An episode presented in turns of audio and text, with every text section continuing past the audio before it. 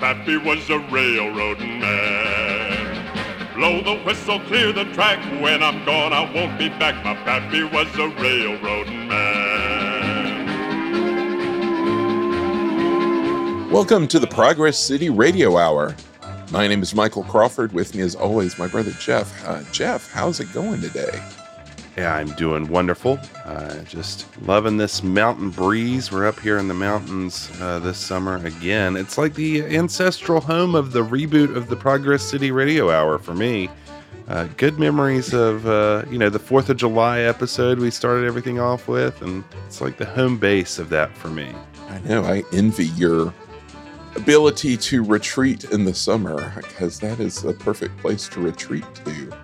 It's really great, and it actually has a lot to do with the subject of this month's episodes. It uh, this is this is kind of a departure for us these episodes, and uh, really ties into our own ancestral past. That's right. I mean, usually we do themed episodes, kind of an omnibus approach. Uh, this would be our first deep dive, uh, Michael.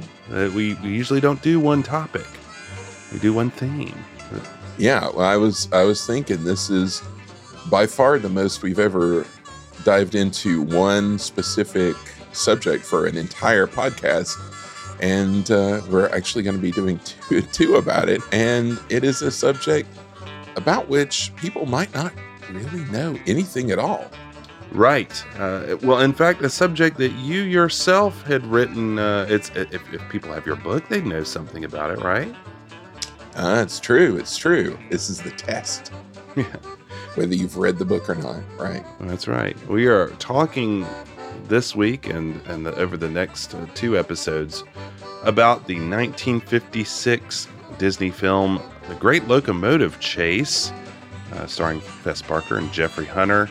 Uh, it was filmed right down the road from here, and actually in this town of Franklin, North Carolina that we're at, and in Clayton, Georgia, and all points in between. You know, Michael wrote about it, and uh, and Michael also told me to just go see what I could find about it. And uh, between your knowledge and mine, we just keep finding more things to talk about over the time that we have been talking about it.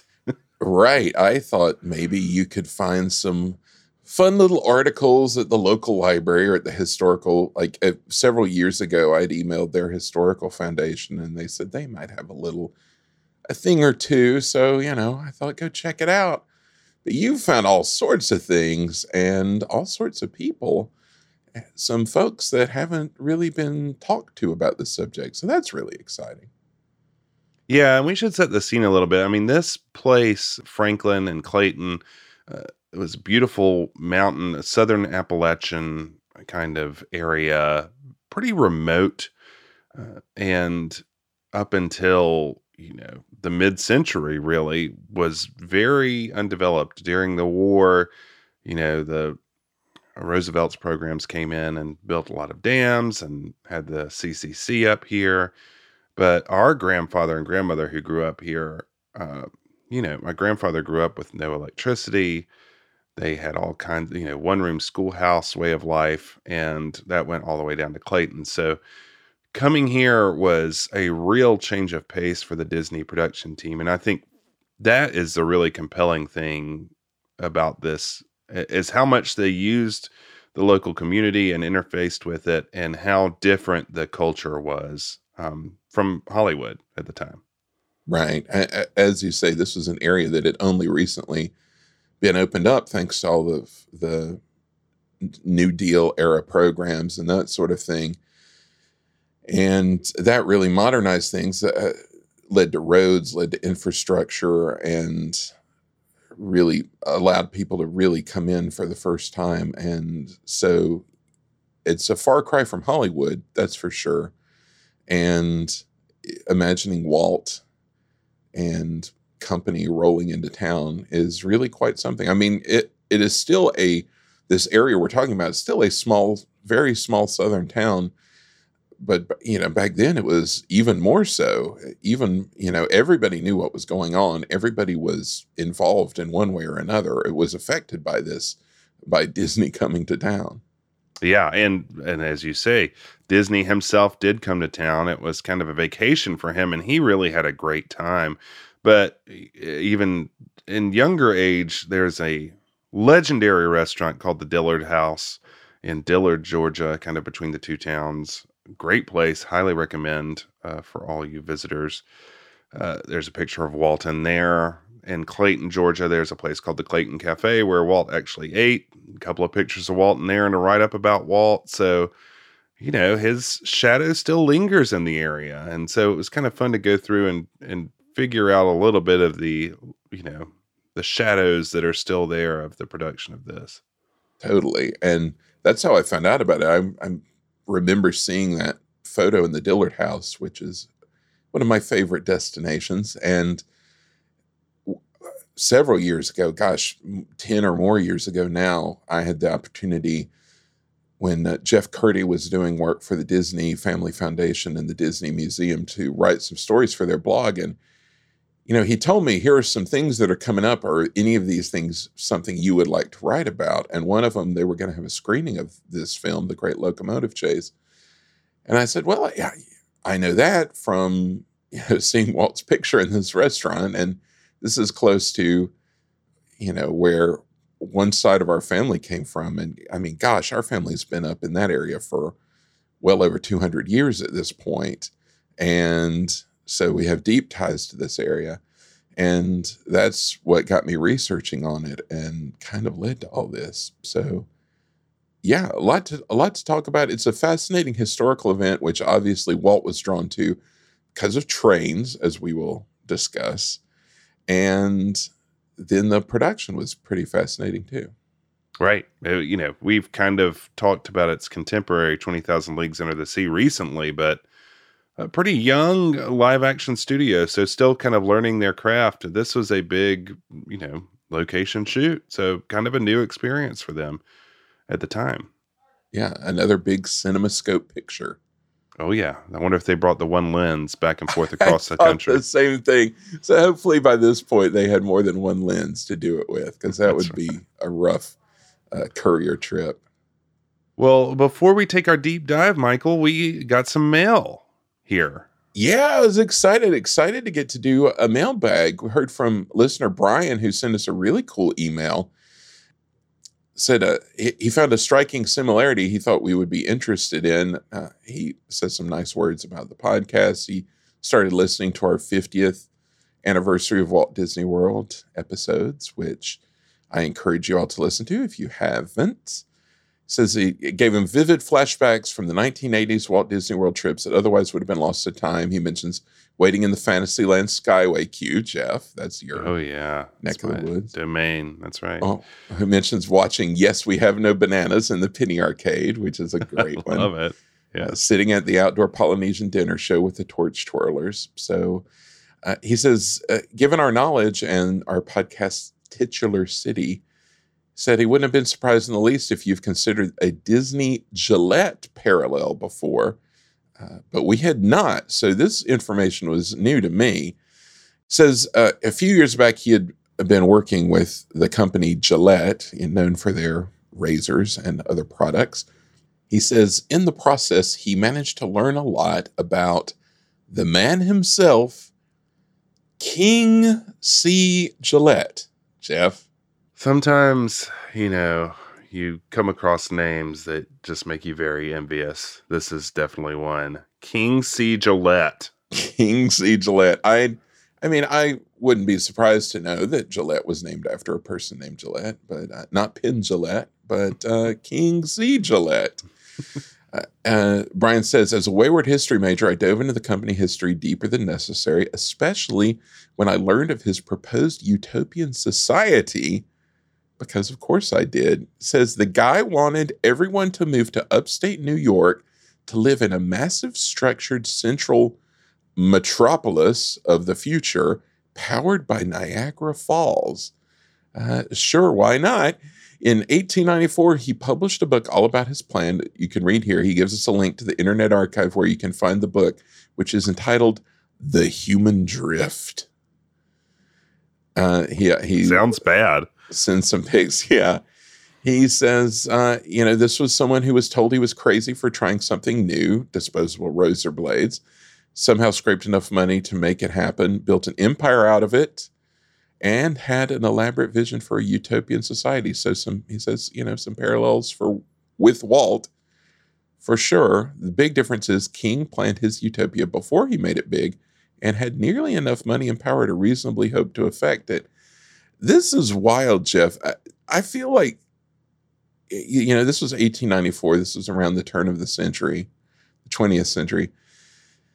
I feel like there was a lot of utopian planning going on then Oh yes. Oh yes. because uh, you know cities and industrialization and people were wanting to escape to new cities Right. escape to the countryside this is when roughly when garden cities of tomorrow was written Mhm, which mhm. is what epcot is heavily based on in design and i just think it's fascinating this movement of all these sort of entrepreneurial types wanted to get out to the country and then 60 70 years later you've got problems in the cities and you've got another wave of people who like walt who want to do the exact same thing that's really interesting Right. Some really interesting. I mean, he's basically uh, kind of coming up with housing projects uh, in a you know glorified utopian way and this stuff. It's really interesting.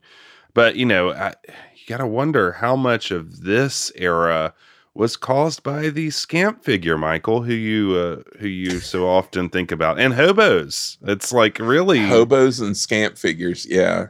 Um, Uh, you, know, all the this- scamps riding on the like the backs of trolley cars and uh you know jumping on the running board of your car and just yeah, causing trouble not the upright kids who are selling the New York Daily, um, but the ones who are the ne'er do wells, you know, who are exactly stealing from local stores and you know all kinds of stuff. That's Yeah, the problem. Peck's bad boy Peck's bad boy. Exactly. right before they could monetize it by becoming a moochie figure they were a a, a blight on society Yeah, Moochie figure is more of the symptom of leisure, but uh, this this kid is I don't know what calls that scamp, but yeah, well, I mean, fascinating stuff. I think all this, I think this era is is just as fascinating as kind of the mid century we harp on a lot, and I think they're definitely related. Like you're drawing those parallels.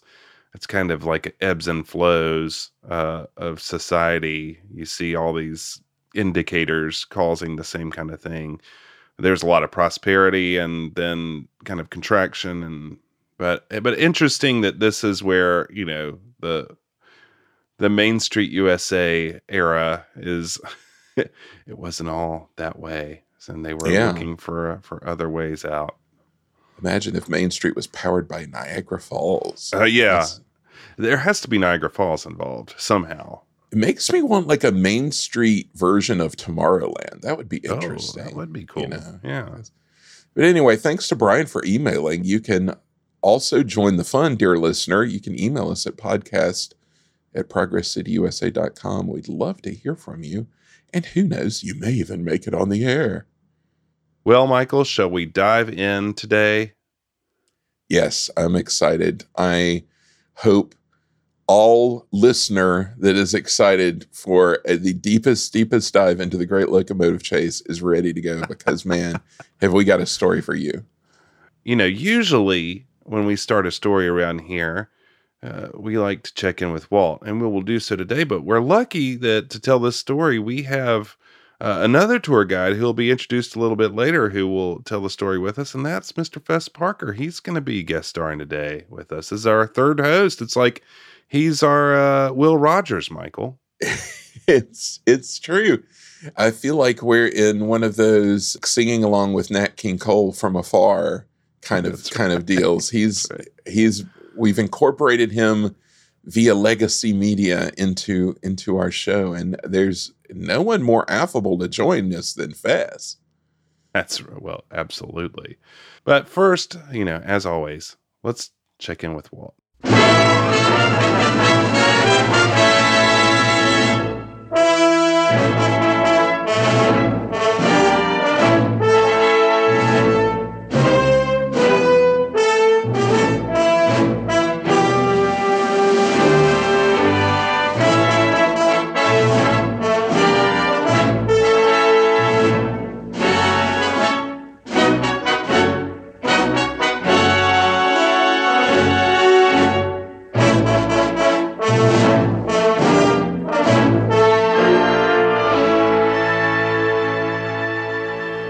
a boy in Missouri, I liked to listen to old soldiers who'd fought in the Civil War. We had both Confederate and Union veterans in our town, and my loyalties would go from General Lee to General Grant and back again, depending upon which side told the most exciting tale. Then I ran across the book in the family library called The Great Locomotive Chase by William Pittenger. This was an eyewitness account, too, a Civil War story that did full justice to both sides. What's more, this story was about spies and trains. I've always been fascinated by locomotives. The older, the better. Down at Disneyland, we have the Santa Fe Disneyland Railroad, a 5/8 scale model after early Santa Fe trains. The engines, very much like these famous Civil War engines, the Texas and the General. I guess it was inevitable that someday we would make a motion picture about trains. And naturally, it had to be the Great Locomotive Chase. As Walt indicates, the story of the Great Locomotive Chase is one of trains, spycraft, and daring do. It's the tale of the Andrews Raid, a famed Union operation in 1862, which, had it proved successful, could have dramatically cut short the American Civil War. This operation was the brainchild of James J. Andrews, a Kentucky civilian who served as a secret agent, smuggler, and scout for Union forces in the early years of the war. Andrews's plan called for a force of men to infiltrate northern Georgia, steal a train, and return north along the Western and Atlantic Railroad line while doing as much damage as possible to the rail line's infrastructure along the way. They would destroy track, burn bridges, and cut telegraph lines in hopes of rendering the route between Atlanta and Chattanooga useless. This would cut off Confederate supply lines to Chattanooga, allowing Union forces to take the city, which was itself a vital connection between the Western Confederacy and the Ohio and Mississippi River valleys. It's amazing to me that how limited infrastructure was not so Yeah. long ago. Well, especially in the South. I mean, that was one of the big boo boos that they didn't. The railroad in the North was a lot more uh, developed. That was a big deal, right? Right. And, and, you know, down south, there were only a few ways to get from one place to another. So if you could control that, you'd be in good shape. It is crazy. It is not that long ago, really. No, no, absolutely not.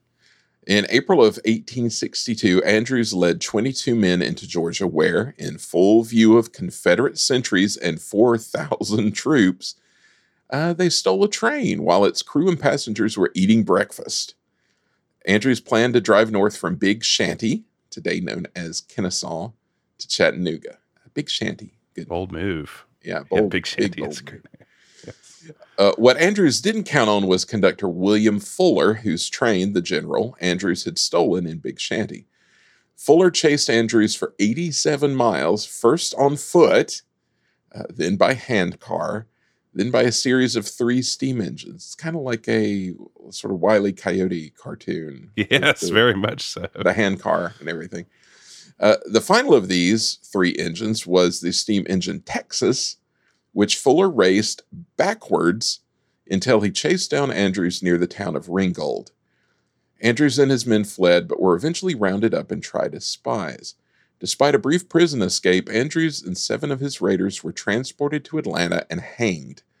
Other members of the party managed to escape to tell the story, while six remained prisoners and were later returned home in a prisoner of war exchange. Most of the raiding party were awarded the newly created Congressional Medal of Honor, making them among the first to receive the award.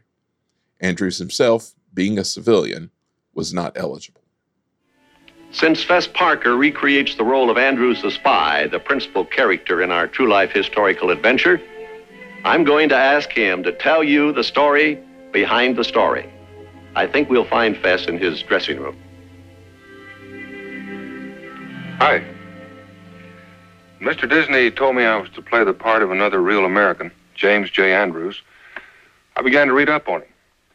I find he isn't as well known as Davy Crockett and other heroes of our history but instead belongs to those hundreds of brave and dedicated men who've had their day of glory and since been forgotten. Andrews was an amazing man, and his exploit a fantastic affair. But right now we have another story to tell you. The story of how we filmed the great locomotive chase. It's a big job. We had to run the race all over again, and we had to photograph it. I found what went on behind the cameras mighty interesting, and I hope you will too. For a locomotive chase, we had to have the locomotives, of course. One to portray the general, shown here as it looked in 1862, and another to play the Texas of Civil War days. And so we began to search for two old wood burners of the proper vintage. A railroad roundhouse would seem a good place to go looking for a locomotive, and in the yards of the Baltimore and Ohio Railroad, we located the perfect actor for the part of the general. This was the William Mason, an actual Civil War locomotive a hundred years old. Now retired, this proud old campaigner served during the 1860s in the vicinity of Harper's Ferry. We were lucky. We couldn't have found a better type to play the general. Across the continent, meanwhile, in the Union Pacific yards at Los Angeles, the old Inyo was being brought out of retirement for the role of the Texas. Here was another genuine old timer, this one dating from the days of the Comstock Lode and the Nevada silver mines. Here we had an actor we felt we could count on. In fact, Walt Disney used it once before in his picture, So Dear to My Heart. Our search was over. This was the player to reenact the role of the Texas. The story of the Great Train Robbery made legends not only of Andrews and Fuller, but also of their locomotives.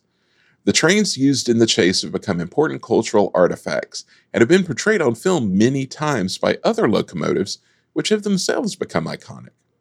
And I don't think Walt would let us get by without talking just a little bit about these locomotives.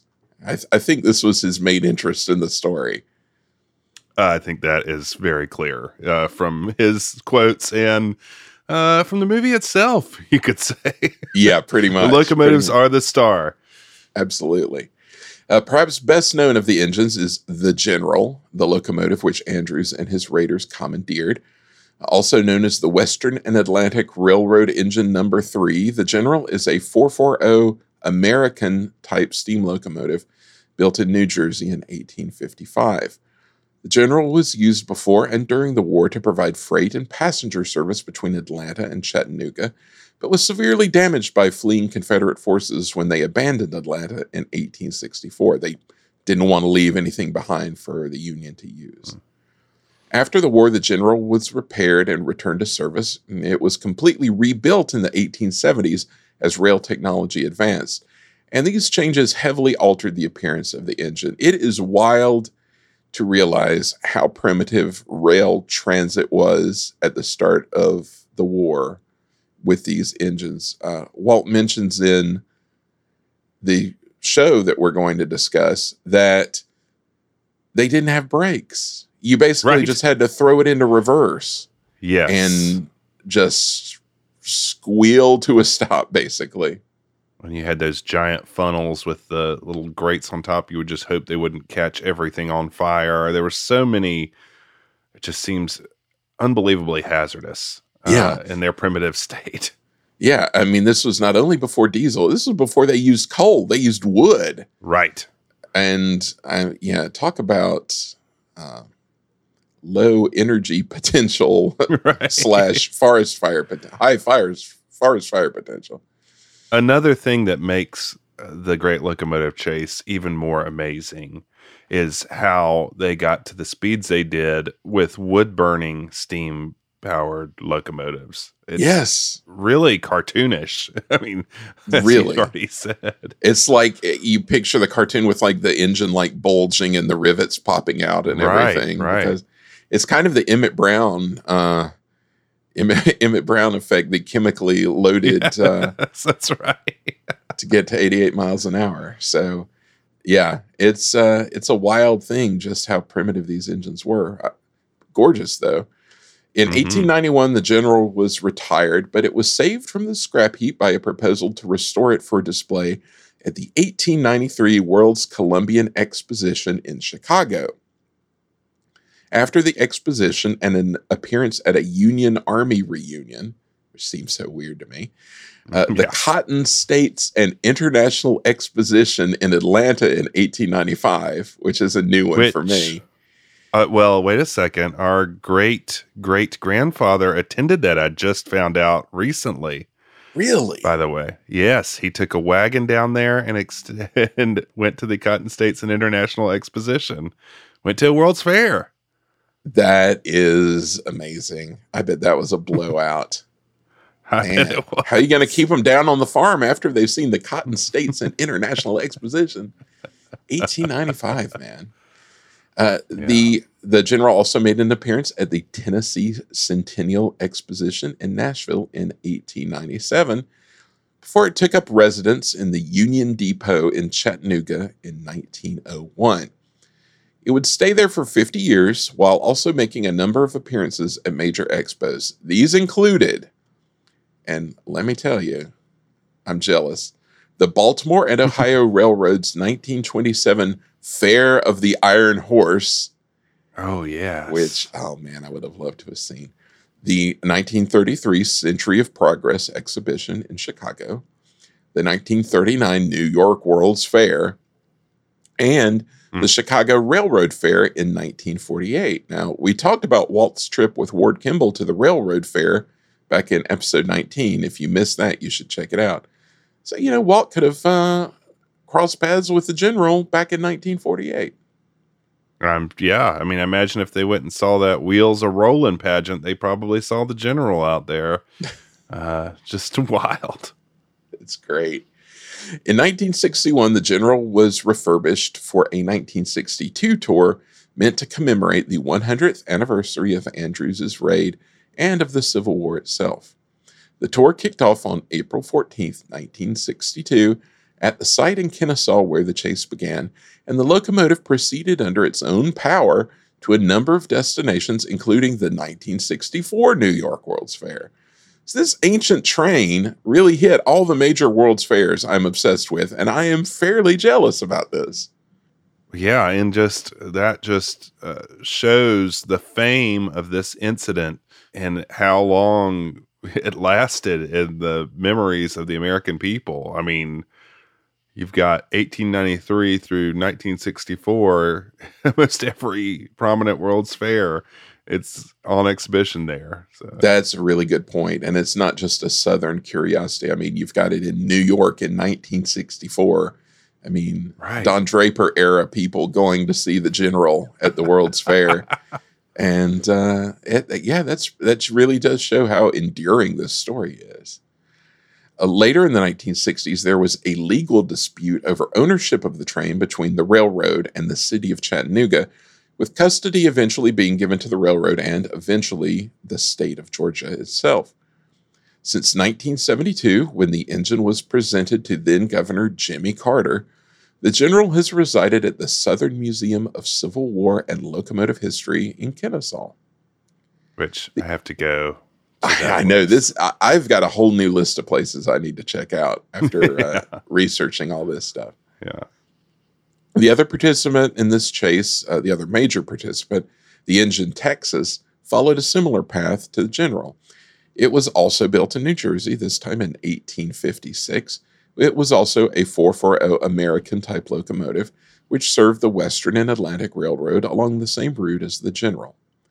After the war, during which it was itself captured by Union forces, it returned to Georgia where it underwent rebuilds, renames, and other refurbishments.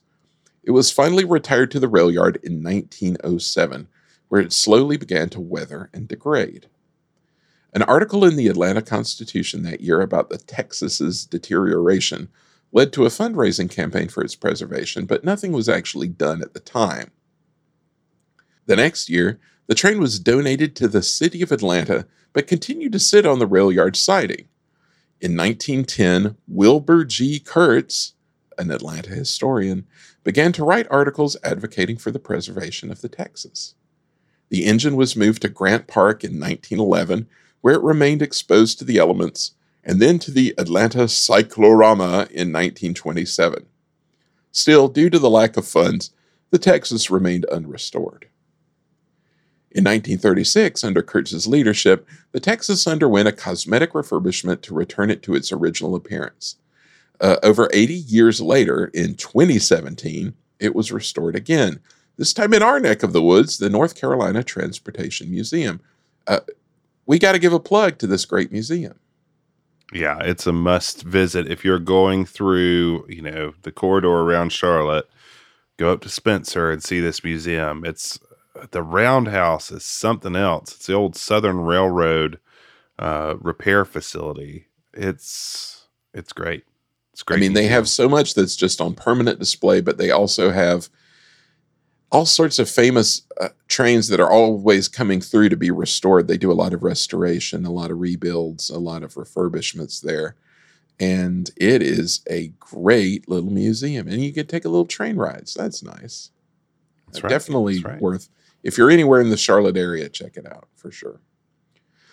Uh, after its restoration, the Texas was sent to its new home, the Atlanta History Center, where it resides alongside the rest of the old Cyclorama collection, which I need to go check out too.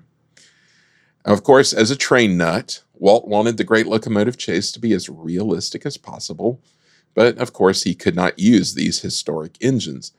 Instead, he turned to the B&O Railroad Museum in Baltimore, from here, he borrowed the William Mason, a 440 American built in 1856, to sub in for the General during filming.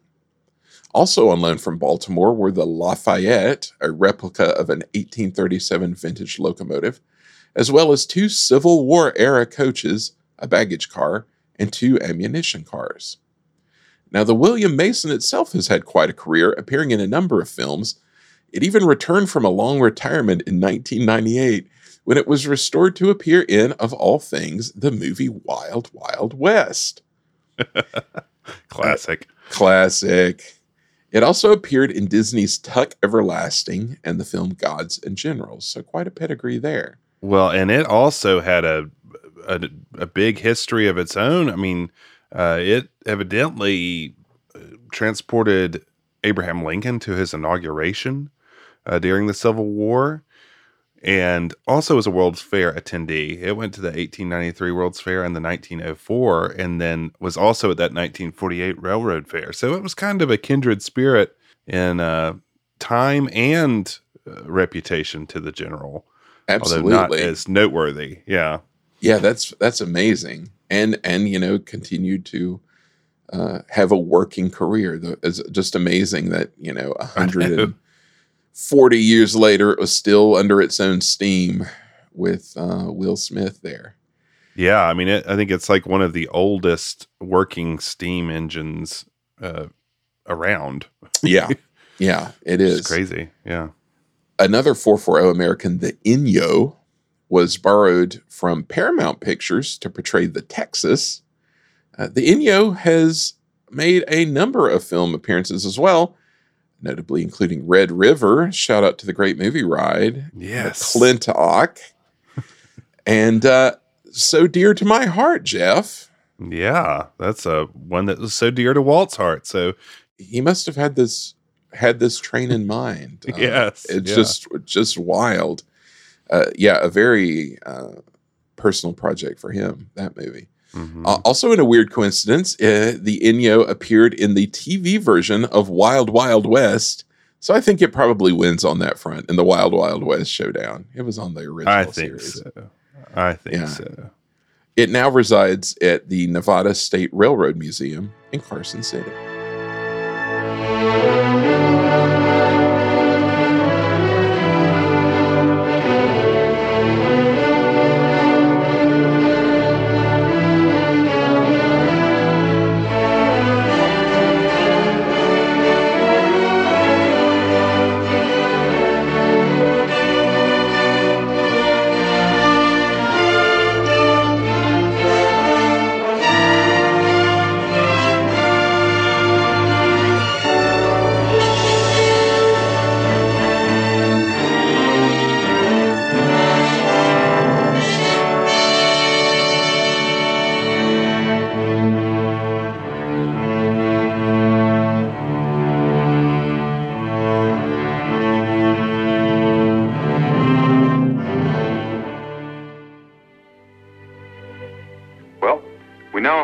Our main actors.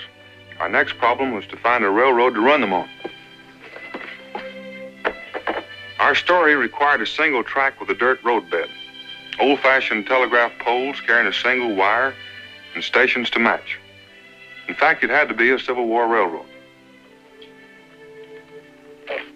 Oddly enough, we found it right here in the region where our story actually happened. So now I'd like to take you on location to the Blue Ridge Mountain country of northern Georgia. Here in the heart of the deep south lies some of the prettiest country you ever want to see. Winding through this rural setting, there runs a single track railroad of a sort that's hard to find nowadays. This is the Tallulah Falls Railroad, or the TF line, also known in these parts as the total failure. People everywhere love to kid their own railroads, but I warn you, don't try it here if you come from anywhere but Georgia. The railroad along which the Andrews raid took place continues as a major rail artery to this day. Even by 1955, it had been straightened and modernized so as to be unusable for a period piece. Searching for a suitable substitute for the winding rails of the 19th century, Disney eventually discovered the short line Tallulah Falls Railroad 50 miles to the east. The Tallulah Falls Railroad, or Old TF to locals, seems like it could be the setting of one of Walt's live action films. Jeff, I imagine the Old TF going out to the lodge from Snowball Express or something like that. Oh, I mean, so many eras of Walt Disney films you could add. Yeah. totally. go well into that era for sure. Uh, the LTF was incorporated in 1897. By 1907, it stretched 58 miles from Cornelia, Georgia, north to Franklin, North Carolina, one of our ancestral homes. Mm-hmm. Uh, the TF opened the isolated area to the outside world, allowing visitors to witness the majesty of the Tallulah Falls, which at the time was marketed as the Niagara of the South. Uh, the TF also brought badly needed jobs to an impoverished area and provided passenger, mail, and freight service to an area that had few adequate roads at the time. Eventually, the boom days of the Victorian resorts turned bust, however. A series of dams and reservoirs were created along the Tallulah River to generate power in the early 20th century, eliminating some of the draw of the Niagara of the South and the city of Tallulah Falls itself burned in 1921, eliminating a major source of passenger revenue for the railroad. When Walt arrived in 1955, the TF had been in receivership since 1923. The yearly financial losses and a series of major accidents, everything from antiquated equipment to collapsing trestles, Yeah. was no good. No. Uh, this earned the line another nickname from locals, the total failure. Zing. That's Harsh. Harsh. yeah, harsh. Even spectacular views from the train as it wound a thousand feet above the floor of the Tallulah Gorge couldn't keep passenger service from ending in 1946, and the TF had hauled only freight since. With only one train running daily, the sleepy little line would make a perfect playground for Walt. It was also good for the TF, with Walt paying $10,000 for six weeks of shooting. The film would provide a boost to the railroad's sagging bottom line. The TF was well suited to Disney's needs. As it wound through the steep Georgia and Carolina hills, the railroad used 42 trestles in its 58 mile route. All of those, save for one, were wooden and of great vintage. Jeff, we have some family ties to the old TF.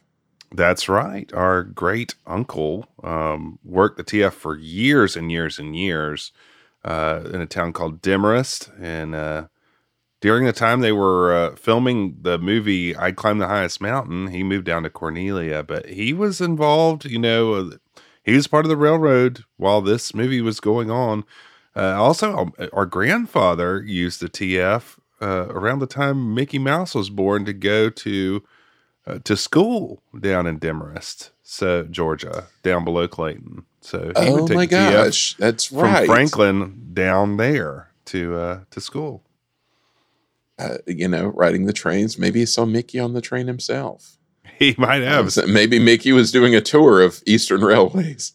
He had a suitcase and a dream as well. He did. That is true. a suitcase and a dream and a philosophy. Uh, That's right. Yeah. you know, our great uncle uh, was still alive during our lifetimes, well into our lifetimes. And I always grew up hearing that he had worked on this railroad. And then when I started finding out about all this and it all sort of clicked together, it was a, a very surprising overlap. I know. An interview I would love to have. I would just love to talk to him uh, in general, of course, as a human being. But uh, I'd love to talk to him about this and share all those stories. We, you know, just overlap. That knowledge didn't quite overlap for us, but um, No, not at the time. As- If, Yeah. if we had known there was a Disney connection as kids, we would have been harassing That's him. right. that's right. uh, regularly. For filming the Great Locomotive Chase, the borrowed locomotives and the rail stock were shipped by rail to Cornelia, where they were transferred into the care of the TF. TF provided engineers and conductors to run the trains during filming, except during breaks when Walt took the trains out himself, of course. yes. all in all, the Inyo and William Mason logged more than a thousand miles during filming, all back and forth over a single 35 mile stretch of track. Wow. So uh, they got their got their use out of it. yeah. Wow. That's amazing. Turns out that Walt and his crew arrived just in time. Uh, by 1961, at around $5 million in debt, the TF closed up shop for good, with only a single depot, some bridge piers, and the visible remains of old rail bed left to mark its importance to the local community.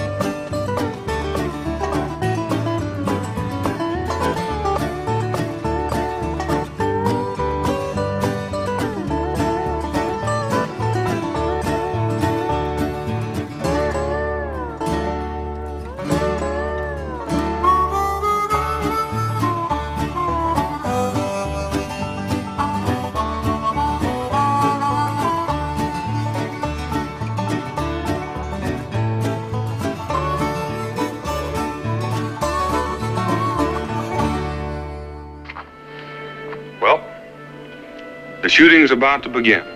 We've got them all together crew, camera, actors, props, and two valiant old locomotives. Now we're ready to restage the great locomotive chase. First, we'll go behind the cameras.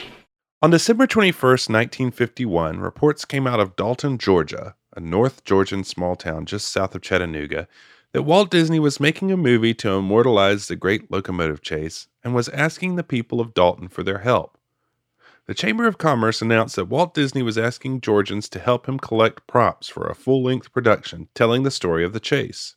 Quote, the artist needs old Western and Atlantic Railway timetables, pictures of the type of buildings or structures along the rail right of way between Atlanta and Chattanooga. He wants illustrations of covered bridges and trestles in the area, maps, switches, stations, boxcars, and uniforms of the conductors and trainmen of that period. Something tells me this was not for public broadcast as they took it, but it could be me. yeah, we got this letter from Walt Disney. He wants. Can you imagine me like, "Oh, I've got an old Civil War era conductor uniform kicking around." Sure. Here you go. Uh, although maybe. I mean, who knows at this point? Yeah. yeah. Uh, just a few episodes ago, we discussed this time period of Walt Disney Productions when the studio was transitioning into making live action films, first abroad and then domestically. Theaters were eager for more Disney product, as the animated films took too long and were very costly to produce. So, from early on, one of the choices for the first domestic live action film was The Great Locomotive Chase, a movie that appealed to Walt and the involvement of trains and a historical narrative in a time when he was doing a lot of period dramas in addition to his other fare. It's clear this was a project that Walt was passionate about. According to his lore and various reports, Disney, as a youth in Missouri, liked to read and didn't have much variety in the family library. One of his mother's books contained a series of tales of daring do in the South, and one of the tales was about the general. It stuck in Disney's mind. And he would go on to say this in the uh, the Fess Parker show. Well, you know, I thought that I thought that was interesting because you know when he says it in that opening, you think, "Oh, that's you know that's Hollywood hooey." You know, Right. well, I found this book in the family library. You know, that's just you know scripted, but apparently not. Apparently, it's Yeah. true. Concept art of this movie, as well as 20,000 Leagues Under the Sea, both worked on by Harper Goff, were presented for an Audience Reaction Indicator Test, or ARI. And according to Goff, they chose 20,000 Leagues Under the Sea as the first film for Disney to tackle. But right behind it in line, pretty close, was The Great Locomotive Chase, a movie that could be made for much less and wouldn't mortgage a studio like 20,000 Leagues would. Yeah. No water required. No, Right, no, no yeah. water shooting tank required. Yes. In November of 1952, historian Wilbur Kurtz announced that he just returned from Hollywood and had been signed on to be the lead historian of the production, and that the film would be filmed on the Tallulah Falls Railway, just like the 1951 film I'd Climb the Highest Mountain, which, by the way, that movie, Michael, you got to check that one out. Oh yeah, it's worth a look. It's worth a look. Uh, it's not the same as the Great Locomotive Chase. That's my. Uh, Very Holly weird.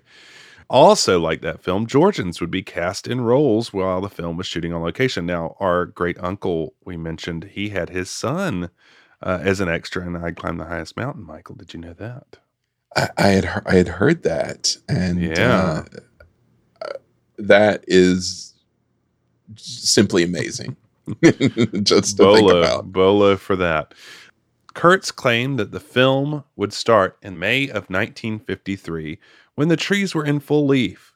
But in reality, filming would have to wait a few more years while the dreams of Disneyland and 20,000 Leagues Under the Sea took most of the financial and production capability of the studio.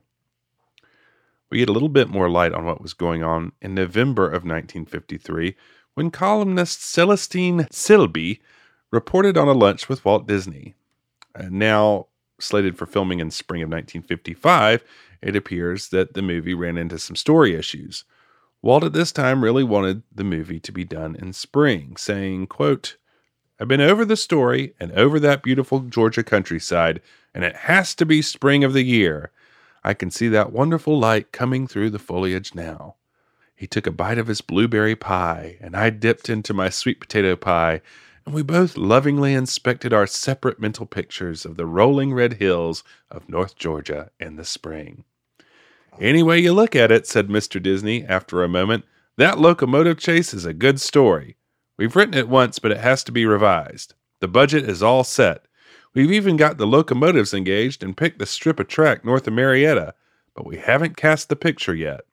It has everything, grinned Mr. Disney. Yankee spies and one Southerner who just won't quit. Man, I want to be at this lunch. I know. I mean, you got blueberry pie, you got sweet potato pie. I wonder if it was the House of Pies in L.A. where they were at. the wistful glances uh, just seems like really, just just dreaming, dreaming of those sunny days, sunny spring days in North Georgia. That's right. Oh, it is interesting to me that so often Disney is playing to both sides here. He often quotes his Missouri upbringing, like in the like in the TV show. Uh, it's clear that at the time, the broader Reed White culture was romanticizing the cause of the South in the wake of Gone with the Wind and all the renewed interest in the Civil War. Yeah, you can really tell all throughout the the show on the anthology show and pretty much in all the articles about it. It's kind of splitting the difference between, you know, all those plucky southerners and Right. those adventurous union rogues. Well, and- even in yeah, I mean, in the movie when the uh, cavalry shows up, it's like romance. Like the Mm, knights are mhm. here. It's like well, weird, um, but not weird if you know the history. right. And it it, it does uh, would not be done the same way today, let's just say. No. In July of 1955, the Chattanooga Daily Times reported that Fess Parker had been cast as James Andrews, and that originally, quote, Disney had planned to make William Fuller the hero of the story. But now that Parker was cast as Andrews, the story would change. Hmm, Mercy. Yeah. I don't know about that. The Times would report in 1952, quote, Disney had stated the film would pay tribute to Fuller, quote, whose untiring efforts, vigor, and initiative prevented what otherwise would have been a Yankee success. Oh dear. The article, yeah, Hope this was only local press uh, embellishment. The article would go on to equivocate, saying that Parker would portray Andrews, quote, who was sympathetic to the Confederacy, but felt the cause of the North was for the future good of the country. Hmm. It also speculated that Fess could lose all the goodwill locally he had earned for portraying Davy Crockett, which incidentally was wrapping up filming of Davy Crockett and the River Pirates in Kentucky at this time. So the Daily Times, man, a little Obviously, subjective. one of the rebel leaning papers. Yes. But you know, you think about, I don't know, how current events are. Then you project back seven, six, 65 or 70 years. I mean, you can only imagine the the hot takes Well, about anything I mean, related to this at the time. I remember even in our childhood, it was completely different than it is now. Oh, absolutely. Yeah.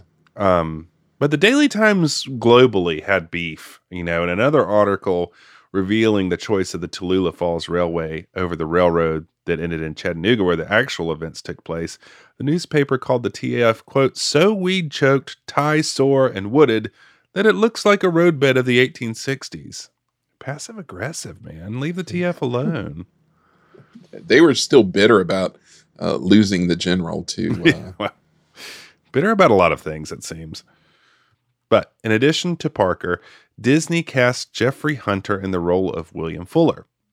Lawrence Watkin, who wrote many of the Disney movies of this time, including the screen treatment to Treasure Island, Sword in the Rose, Darby O'Gill and the Little People, and The Light in the Forest, in addition to coming up with the characters of Spin and Marty, would not only write but be asked to produce this film, though he had no experience in doing so previously. He would even co write a few of the songs. This man was talented. yeah, rising star for sure. Francis Lyon would be tabbed to direct. He had mostly been a film editor, working on movies for years, including Red River, yet again mentioned, but had been directing some TV, including Spin and Marty. So a real Spin and Marty heavy uh, production crew here. Yeah. Well, absolutely. The ensemble cast was quite talented, though Parker and Hunter take up most of the oxygen, as well as the folks from Clayton, who we will find out about later. Jeff York is probably the most notable, him of Mike Fink fame, but also Western stalwarts Slim Pickens, Harry Carey Jr., and our own friend of the program, Stan Jones, would make appearances. Uh, Stan Jones, as you may remember, wrote Ghost Riders in the Sky and Wringle Wrangle and the Texas John Slaughter theme, Michael.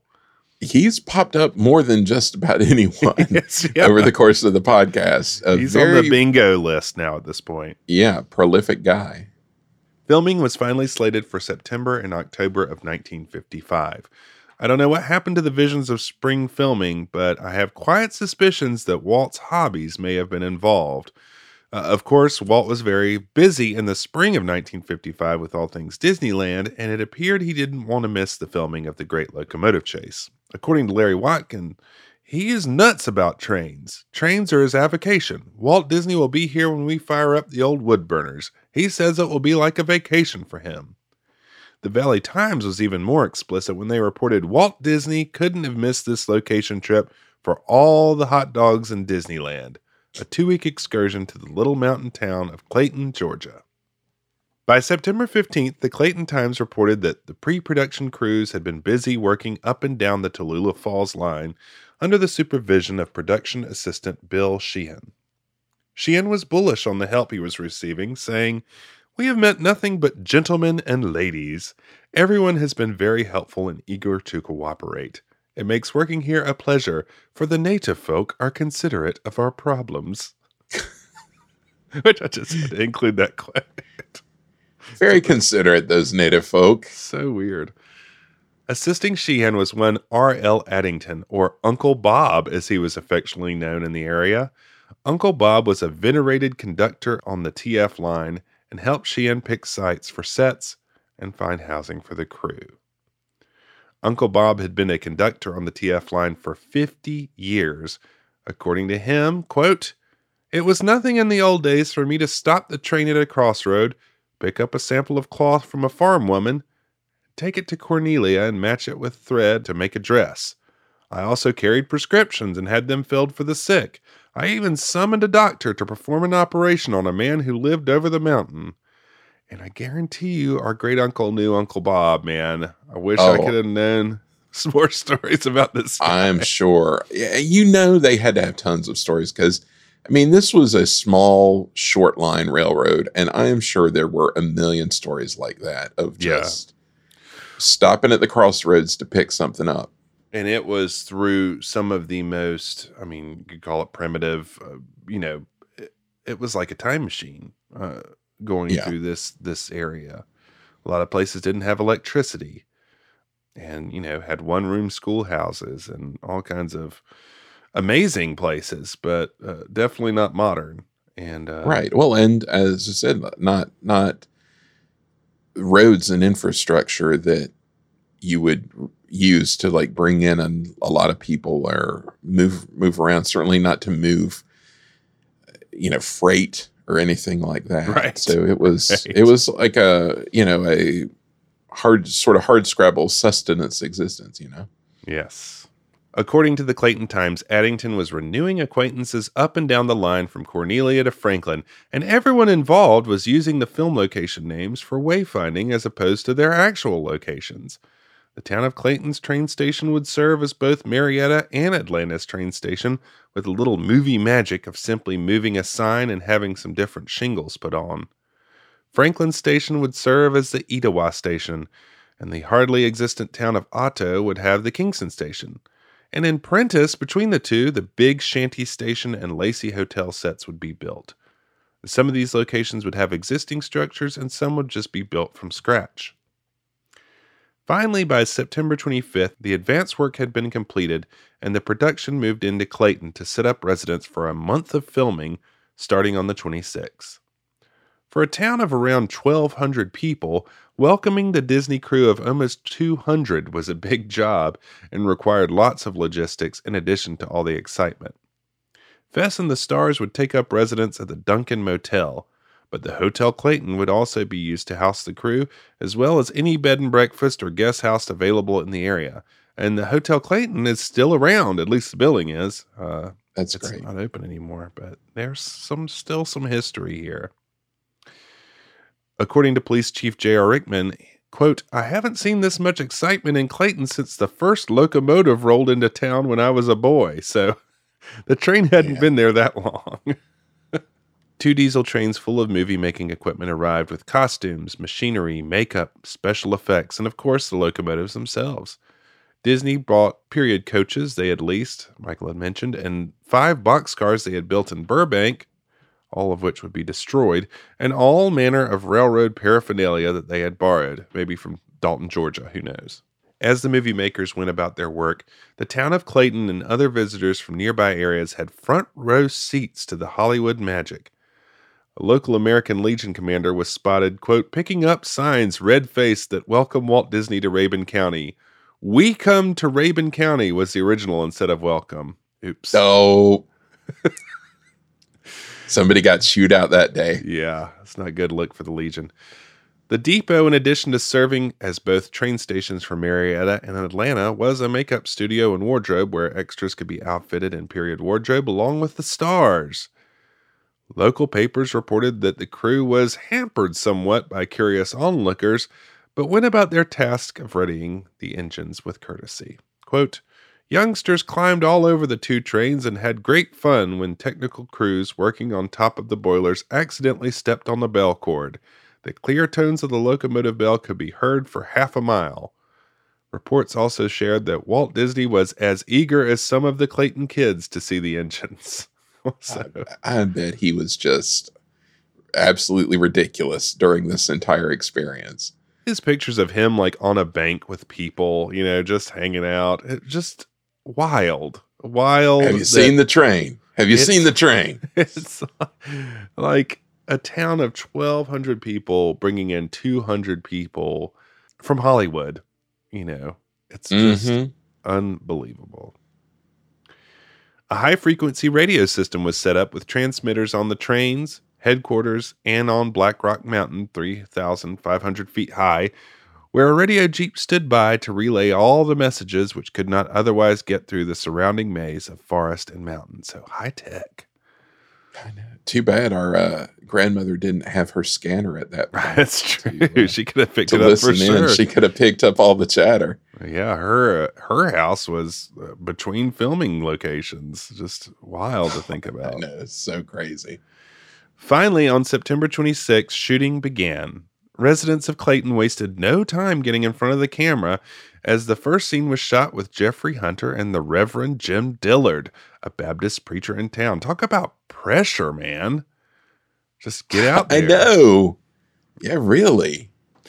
Uh, according to the paper, the master himself, Disney, was on hand. Hundreds crowded the Clayton station of the Tallulah Falls Railway, hoping to catch a glimpse of the magic that is movie making. Dillard's performance, shot and reshot seven times, was applauded by director Lyon. Very good, Reverend, the director called from his canvas backed chair. I mean, gosh, we're going to talk some more about the folks of Clayton and their acting prowess uh, later, but yeah, to put somebody in at the first scene, and he does great. The the the Yeah. preacher does really well in the movie. Like you would never know that this is just some random guy Yes. that they picked up. It's it's it's pretty amazing. Yeah. Just goes to show you anything could happen in the movie. That's that's right. And so began the work of filmmaking up and down the line of the Tallulah Falls Railway. Charles Boyle, who was a noted cinematographer who worked on 20,000 Leagues and many Disney classics, was working on capturing the locomotive action. Another CinemaScope feature, the film used all kinds of rigging on the locomotives to catch the action, including building platforms on the side of engines to film inside the cabs and putting them on the outside of locomotives, a special setup to catch those spinning of the wheels, as the engines of the time didn't have air brakes. Like Michael said, they would require throwing the engine into reverse to stop the train. They show that a lot in the movie. The uh, skirt. Yeah. It seems very dangerous every time. Yes, it does. Yes. Uh, a camera car that was used on the parallel strip of highway at times was later outfitted with flanged wheels to go on the track itself and followed the engine around. Also seems a little dangerous, but uh, there they went following them along. Well, and when you see footage of this, as we may talk about, it's like Jeff Hunter and these guys just on top of this speeding box car with this truck chasing after, and just like, oh, there, there he goes, Right. Just, just riding that train down the rails. right. By September 29th, work had moved up the line and was being plagued by periods of rain, as common in this area as it is in Central Florida. As Walt and the crew looked up at the sky and pondered what was coming next, according to the Franklin Press, quote, spectators continue to marvel at the authenticity the fresh lumber that before their very eyes was transformed into weathered and almost dilapidated walls in a set. Fresh paint, which mysteriously faded and peeled in a matter of minutes to blend in with the scene. Fresh brick that became rounded and worn with almost a new wave of a worker's hand. This is the abracadabra of Hollywood. Uh, you know what I call this, Michael? What's that? The, The usual, usual care and and precision? precision. That's right. All I could think of was these people who probably would want nothing more than to like fix up the side of their barn or like re-roof, re-shingle their barn. And they're seeing Disney bring in all this fresh lumber and make it look all wrecked. Yes. I'm probably thinking Yes. I I could use I could use some of that. But I'm sure, you know, as clearly uh, knowledge of woodworking was probably more widespread there than other places. Uh, I'm sure they were very impressed. Yeah, at the Oh, yeah, for sure. of the Hollywood craftsman. Yeah, just an impressive. Uh, their authenticity is a great word for it because they really went to great pains to try to make it as authentic as they could, which was, you know, a Disney hallmark at this point. Mhm. When weather cooperated, work was being done at the Lacey Hotel set up at Prentiss near Franklin. Behind the scenes with Fess Parker shows a bit of legendary matte painter Peter Ellenshaw hard at work on location at the Lacey Hotel, driving an incredible car, and we see a bit of his process. We began the construction of the Lacey Hotel at Big Shanty. This was where the chase would begin, the place where Andrews would steal the train. And we wanted it to look completely authentic. So we called in experts in the art of making buildings look old. For instance, porch pillars were shaved and rounded till they looked worn and weathered. The building began to look like the real thing, and already our locomotives were puffing with impatience. The Lacey Hotel of 1862. But wait, there was one thing missing the whole second story. Well, here was the man to fix that in a hurry. In the profession, he's known as the matte artist, and he's capable of some amazing optical illusions.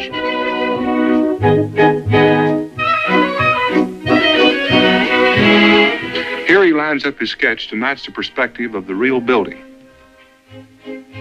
Then he touches up his colors and shadows to match the time of day. In this line of work, you have to be fast and sure. But by means of this movie magic, and with precisely the right camera angle, this is how the Lacey Hotel finally looked. Ah, man, that car is cool. And again, I mean, I know we can't say this enough, but just imagining him driving around this area blows my mind, Michael. I never in my life, you know, all the times we went up to visit our grandparents and, you know, messing around in this area, thought, oh, yeah, Peter Ellenshaw was up here sometime. And we're crossing paths with Peter Ellenshaw. I remember when he was down here working. It's so it's so weird. When we were growing up, this was a place still where not much happened.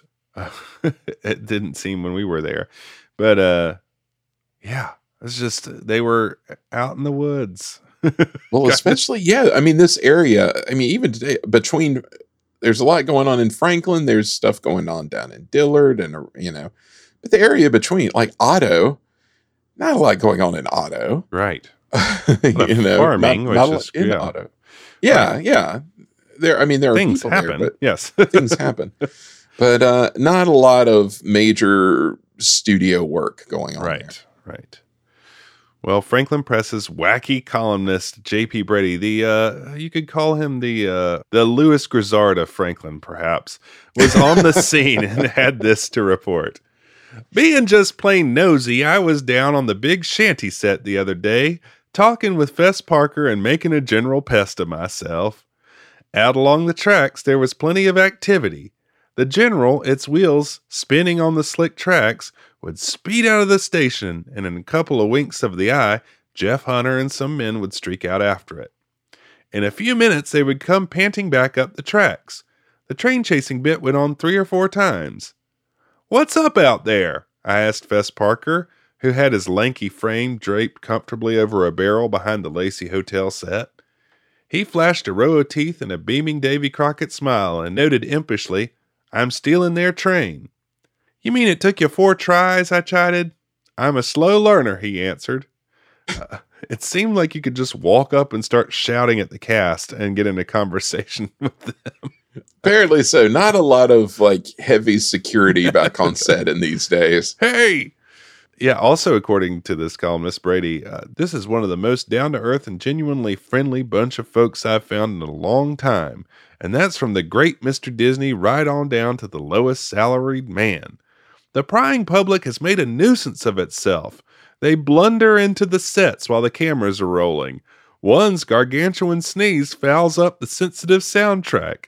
Still, through it all, Mr. Disney keeps smiling, signing autographs, and holding kids on his lap while proud mamas snap pictures. I've the thought of a giant sneeze being like, cut, What? What? What? You? sorry. Just incredible to think of like, let's get the kids in the car and go down and watch the Disney movie and Oh, I just hear they're shooting the Disney movie down there in Clayton today. Let's go see. Load them up. Oh man. Another columnist from Clayton reported on the scene as well. Fess Parker, who had no work to do, decided against going back to the hotel and taking a nap. Instead, he stood beside a small wood fire somebody had built beneath a tree to keep the camera crew's hands warm and chatted in an aimless, happy fashion with anyone who strolled up. As Jeff Hunter ran over and over down the train line, the director sent an assistant off to silence a hound dog nearby to get true quiet on the set. When Hunter was saying the word authorization, the director turned to the reporter's child and said, Say authorization. To get the accent right, Jeff Hunter, born in New Orleans, said, We're trying to sound like Southerners without that, you know, which I don't know. I don't. to what do you refer, Jeff Hunter? Yeah, somebody get that dog to be quiet. I can just picture it. I mean, there's so much. I mean, you know, all these farms around and stuff. It's Yeah, It's not a I mean, how- super quiet. How would There's- you? Yeah, wildlife. Well, and up there you get, you know, birds and you Yeah, know all sorts of wildlife sounds around. that's right. From One southern gentleman to another, Fess. That's a mighty fine looking outfit you got on. Well, thank you, sir. Well, you're welcome, sir. The Andrews raid would have succeeded without opposition if it hadn't been for a young Confederate conductor, William Fuller, played by Jeff Hunter. Hi, y'all. Jeff, would you like to tell them about your part in the great locomotive chase? Well, I uh, I really had to do a lot of running after that stolen locomotive. Once Hunter learned to say authorization correctly, it was back to running, and much ink was spilled about Hunter and his running and him in general. One of those most impressed with Hunter's athletic ability was the son of the actual Captain Fuller, Bill Fuller Jr., who attended the shoot when Hunter was running around after the train. Considering Hunter had to do the take over and over again, it really was something that caught everyone's notice. That that Jeffrey Hunter and his running. Uh, males seemed to obsess over Hunter as much as the ladies. One columnist continued to write about Hunter in blurb forms and more, saying, quote, Girls and ladies swoon over his clear green eyes, and local men around town have been heard to say when the next movie comes out, we hope it's an exclusively an all girl cast with Marilyn Monroe and Jane Russell playing the lead. there was a lot written about it. There was no love interest and no ladies. Sorry, men. Need some ladies, dames in this pick. Come on. And then this little analysis. Hunter sat at a barbecue last week and couldn't eat for shaking hands with the ladies and young girls. At a dance that followed, he was swamped with handshakes and conversations, ranging all the way from the high school level to the women's club circle. Hunter is interesting and interested. He listens with an air of a man who believes a story. He talks with sincerity. But after close observation, I find him still a man, a mortal man. He is no better looking than a half a dozen Rabun County residents. Give Horace Cannon Jr., son Derek, Joe Luke, Dr. Bob Kane, Luke Hendrick, or Paul Lutz the proper publicity, considering they had an acting background, and maybe movie audiences would fall for them. Just maybe. Hunter seems to have that certain something that no one, either in and out of the movie industry, can put their fingers on. You've either got it or you haven't. Hunter seems to have a double dose. Man, I cannot get enough of these newspaper writers. Michael. Here are some local people who are as handsome as Jeff Hunter. Round up the usual suspects of handsome Right. men. Dr. Bob Kane, an eligible young doctor from the area, quite handsome, comparative to Jeff Hunter. And look, I am going to say it right here and now. Jeff Hunter uh, deserves all the thirst that uh, could be had from the ladies. Uh, I Oh, guarantee yeah. you, those men do not hold a candle to Jeffrey Hunter, if I may say No, so. sorry, Horace Cannon Jr., but you're no Captain Pike. Well, the best bit about Jeffrey Hunter most certainly comes from Clayton Times columnist Shirley Barker, who had this to report. Something that happened over the weekend has put me in a line, high in line, for praising the Hollywood and Clayton's idol. Beverly, Mrs. Steve Cannon, and I were bearing the brunt of insults from our esteemed husbands, Eddie and Steve. They had informed us, first of all, that we were too old and too ugly to get the time of day from Jeff Hunter and Fess Parker. Now, both of these insults may have been true, but women have left home for less. All that was left for us to do was to say, Well, that's not so. We bet they would come home with us. Then the husbands looked at each other and us and said, We'll put a small wager on that, and even if they would, you two don't have enough nerve to go get them. The only course left open to us was to get up and leave. We did. Arriving at Mr. Hunter's and Mr. Parker's abodes, we found them gone. What will we do now? we asked. Whatever we did, we vowed not to go home without them. So we found Mr. Louis Hazillo and asked him where Jeff and Fess were. He told us that Fess was out of town and that Jeff, with his parents, Mr. and Mrs. Hertie McKinnies of Milwaukee, were attending a party at the Nicholson house for Mrs. Stan Jones. There is so much in that sentence. I can't even. Okay. We told him our plight, and he said it would be too bad to intrude on Jeff since his parents just arrived in town. But I'll tell you what I'll do. When Jeff comes out, I will speak to him and tell him your story. He did. I'll go up and knock on the door, Jeff said, and I'll pretend I'm looking for you. Nothing could have pleased us more. It's Jeff Hunter, we heard a familiar voice say from our place in the car, and the day was complete. What? What is happening? Jeff Hunter playing playing pranks on Jeff Hunter's at the door. Jeff Hunter, prankster. God, I just Hunter. love this is salty for the newspaper. Uh, this is what we have lost with the loss of local newspapers. It's true. I, bemoan the loss of local newspapers because this is all just pure gold. it's just hilarious. Uh, the thought of him playing this, you know, in a time, oh, it's just funny. I'll, I'll go play a trick on your husband. It's Jeff Hunter. Oh, God. Tired of hearing You're about this too guy. ugly. You could never take Jeff Hunter home. you were too scared to even try. Well, we will show you. And they did. Uh, it seems Jeff Hunter, out of all the folks involved, was just completely embedded in all the goings on in Clayton. Uh, in addition to the barbecues and dances and being hosted at the Hutchinson house for Mrs. Stan Jones' reception, uh, Hunter attended the Reverend Dillard's church service on Sunday mornings in Clayton to hear the good word from his film co star. As Shirley mentioned, Hunter's family would visit from Wisconsin, and Hunter took them up and down the train line to see a real steam engine in action. Pretty cool.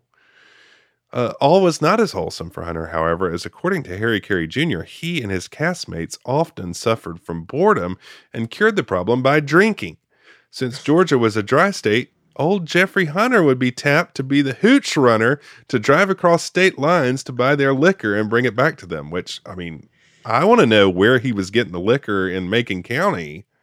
I Uh, know. State line package store. I don't know. Um yeah, now I'm like picturing him crossing paths with all the like proto stock car racers back Well, when they that's were the running thing. liquor. It's like, what was the liquor he was getting? It, it begs the question.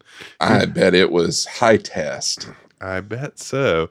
Uh, I also heard a, you know, that in that article they said, well, or in the interview, he said everybody but Fess was drinking, but I heard a family anecdote about Fess, which we may have to share with our Patreon members on our live stream. But uh, salacious, salacious. But uh, yeah. By October 13th, the Lacey Hotel and Big Shanty stations were already being dismantled as the scenes there were completed. But rain continued to plague the production.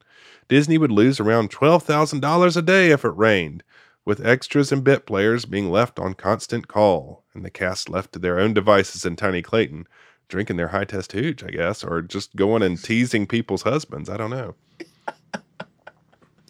Disney decided to be productive in the times of rain and built four sets inside the nearby Mountain City Playhouse to shoot interior scenes once planned for California. And the Mountain City Playhouse, I might add, just reopened. Uh, I think last year. It's like a Oh, that's great. square dance place. Yeah, it's it's open. Movie studio and square dancing. That's right. The shots that took place in the Marietta hotel room and the Lacey Hotel's interiors were all done on location here. According to a local report, almost all the furniture in the four sets at the Mountain City Playhouse has been furnished from local people's homes. A piano. A piano that belongs to a lady in Franklin is over 150 years old, and when it was brought to Franklin many years ago, it took several months to transport from Boston to the lady's kin in North Carolina. Oh, this man. is local reporting at its finest, Michael. It's just so It many is. parenthetical, just very conversational. Let me You know, tell I- you. it took them several months to transport. Was it Lassie Kelly's? well, you gotta wonder. Uh, also, I mean, does that mean Emile Kuri was on around because he did the I- interior? that's a good question. That's a good question. Somebody's got to art direct all that That's stuff. That's right. That's right. With the rain, there was more time to rub elbows with the stars and Clayton. Fess Parker was tabbed for having a favorite meal of cornbread and black eyed peas. But it was also discovered that movie crewmen don't care for family style meals, but like a choice of their meat and vegetables. I, Oh, uh, come on, guys. I found a bunch of pictures of grumpy actors at local cafes. Um, Hit up the Dillard House, man. What are you complaining about? real. Well, they don't like family style, Michael. I know, well, I know, but That's the problem. you got to learn. Yeah. Holly weirdos were also spotted at square dances asking why the caller kept yelling, much to the delight of the locals.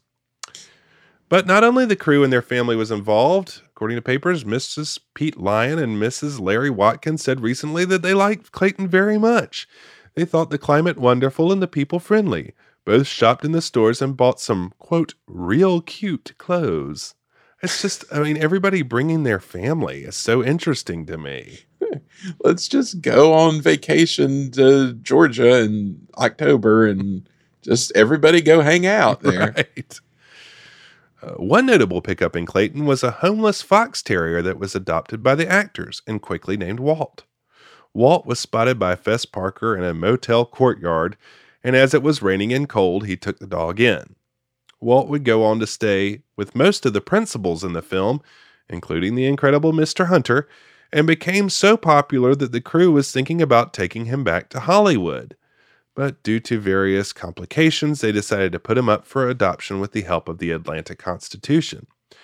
The Why I Want Walt contest was conducted by the Constitution and reviewed by a panel to pronounce a winner who would be taken to the set in Clayton at the newspaper's expense to receive the dog. And so one Hiram Buffington from Atlanta won the prize and visited the set and met Davy Crockett himself. And this was all filmed for the Disneyland TV show, so I'm very sad to say it doesn't show up in the final cut of behind the scenes of Fess Parker. Oh, it's I Hiram know. Buffington, man.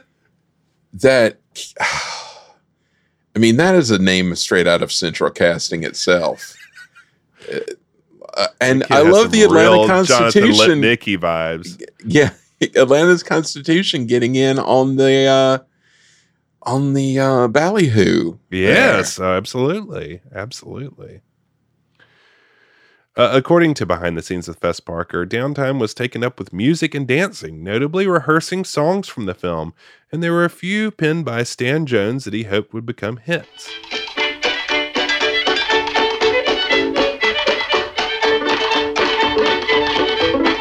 When there was music in the air, I generally went looking for my sidekick, Lenny Geer. He was cast as the fireman who helped me steal the train. And here he's been trimmed up for the part. Lenny's a music man in his off duty hours, a regular hep cat. Everybody called him Daddy O because he spoke nothing but bebop slang. Every chance we could, we'd get off in a corner and rehearse the songs we were to do in the picture. Roll, Jordan, roll. I want to go to heaven when I die. For to hear old Jordan roll. Hey, we're not bad. Hey, how about Stan's song, Railroad Man? I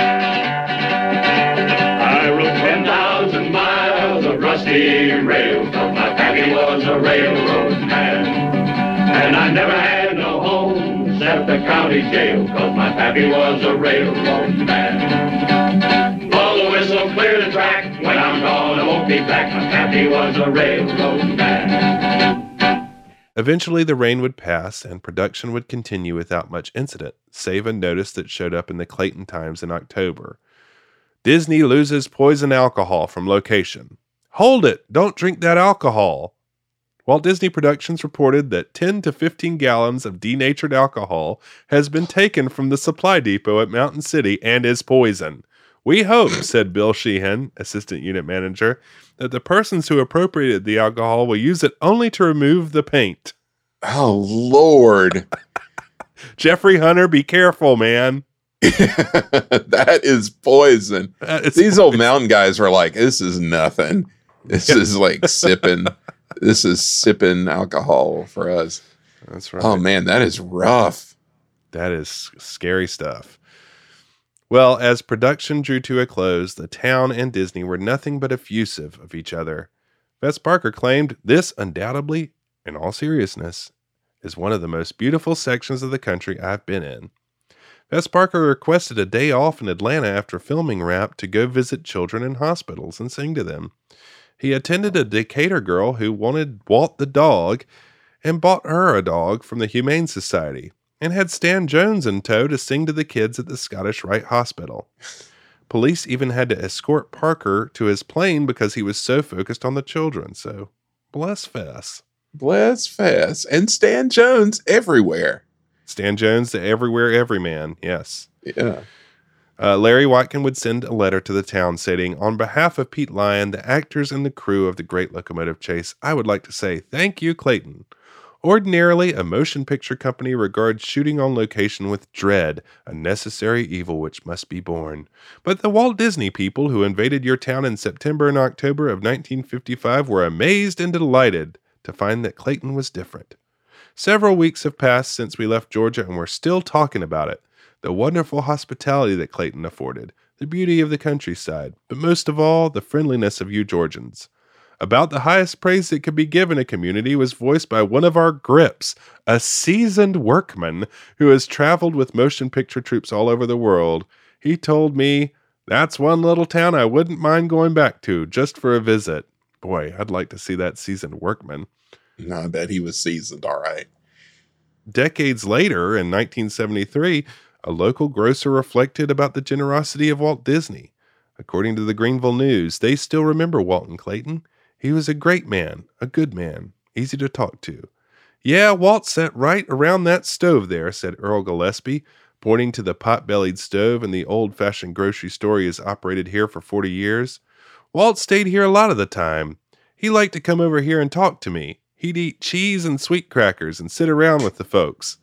When they were finishing up the picture, Walt came up here one night and said to Earl, Do you reckon it would make the boys mad if I gave them a little tip?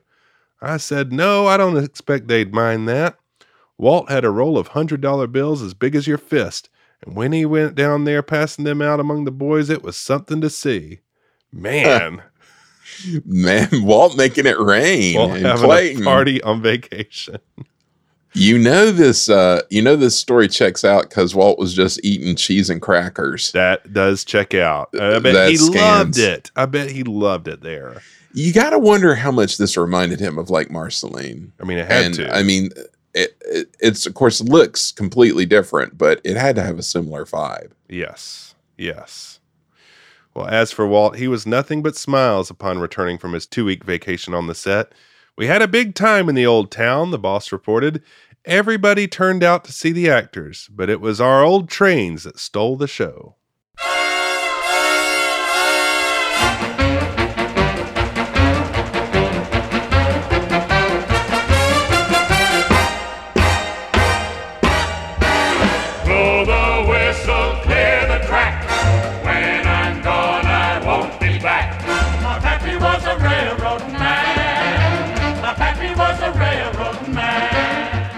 Well, that wraps up part one, Michael, of our deep dive into Great Locomotive Chase. Have we gone deep enough yet? I, I know. No, there's certainly there's always deeper to dig. I, I right. find in life there's always deeper to dig yourself into. But uh, yeah, there's plenty more to talk about, and you've done some real legwork on some really special content for next time. Yeah, we got some interviews coming up next next episode, which I'm really excited about. Uh, but man, that picture of Walt hanging out at the general store, eating some cheese and crackers. Walt was really a man of my own heart, you know. I could see I could see just enjoying some cheese and crackers being enough for me. Just shooting the breeze. Yeah, I mean, they're great. Yeah, you know he just had to be eating this up, literally along with the cheese and crackers, but just eating up the experience of just hanging out in a small town like the one he remembered from his youth and playing with some trains. That's right. Well, so again, we're excited to share part two with this. Please tune in. It's going to be some interesting interviews and a little bit extra stories of the tale of the great locomotive chase. As Michael said earlier, if you want to reach out to us on email, you might make it onto the podcast. Our email is podcast at progresscityusa.com. And uh, on Twitter, Michael is at progresscityusa. I am at Jeff G. Crawford. And now is the time. Now is the best time to check in with our Patreon, Michael, and see if anybody has signed up this week. Yes, we have some new listener patrons. We'd like to thank Brian, who graced us with an email early in the episode, and Don, both of them for signing up for our Patreon. They will be getting early access to episodes, the inside scoop on what we're up to, early access to documents from the Progress City Public Library. And for those at the silver level, they'll be joining us for our monthly live stream where everybody gets together. We have a fun chat, talk about whatever the subject is that month, see some rare photos, see some rare video, hopefully, and just have a great hang with some great people in the chat. So, uh, thank you so much for joining and for supporting us. You can join at patreon.com slash progress city USA, and that is tax deductible now. So right, that's a big announcement right there. Big Michael. announcement. I know. We um have incorporated as a nonprofit historical foundation now. So any any donations, whether you're donating items to the Progress City Public Library to be scanned and posted, or whether you're donating to the Patreon, it's all tax deductible now. So it's our way of giving back a little something to you as a way of thanks.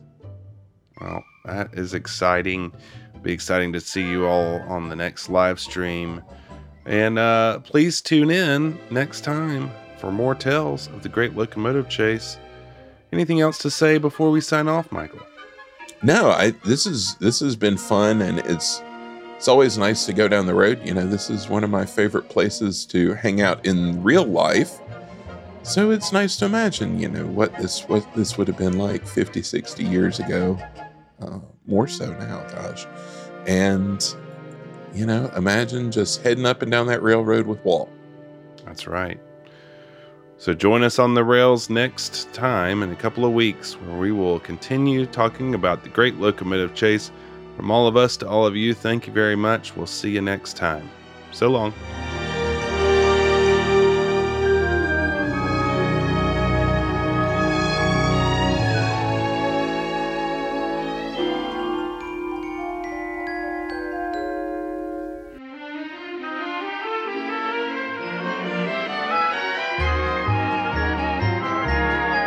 Right now, it's time to go. Remember, everything you've seen here in our all electric city is really possible today. So if you know any cities looking for a new springtime of progress, tell them about Progress City. Thanks, Thanks for, for, joining, joining us. us.